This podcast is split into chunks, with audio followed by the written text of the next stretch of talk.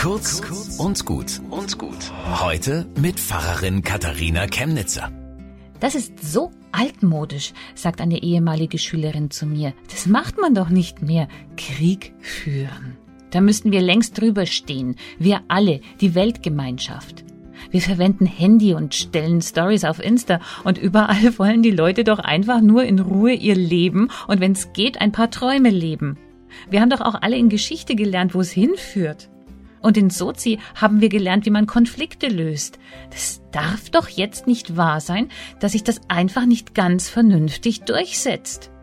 Außerdem hätten wir ganz andere Aufgaben. Klimawandel, Corona, hei, hei, hei. Die Welt muss zusammenhalten. Diese junge Frau ist nicht naiv.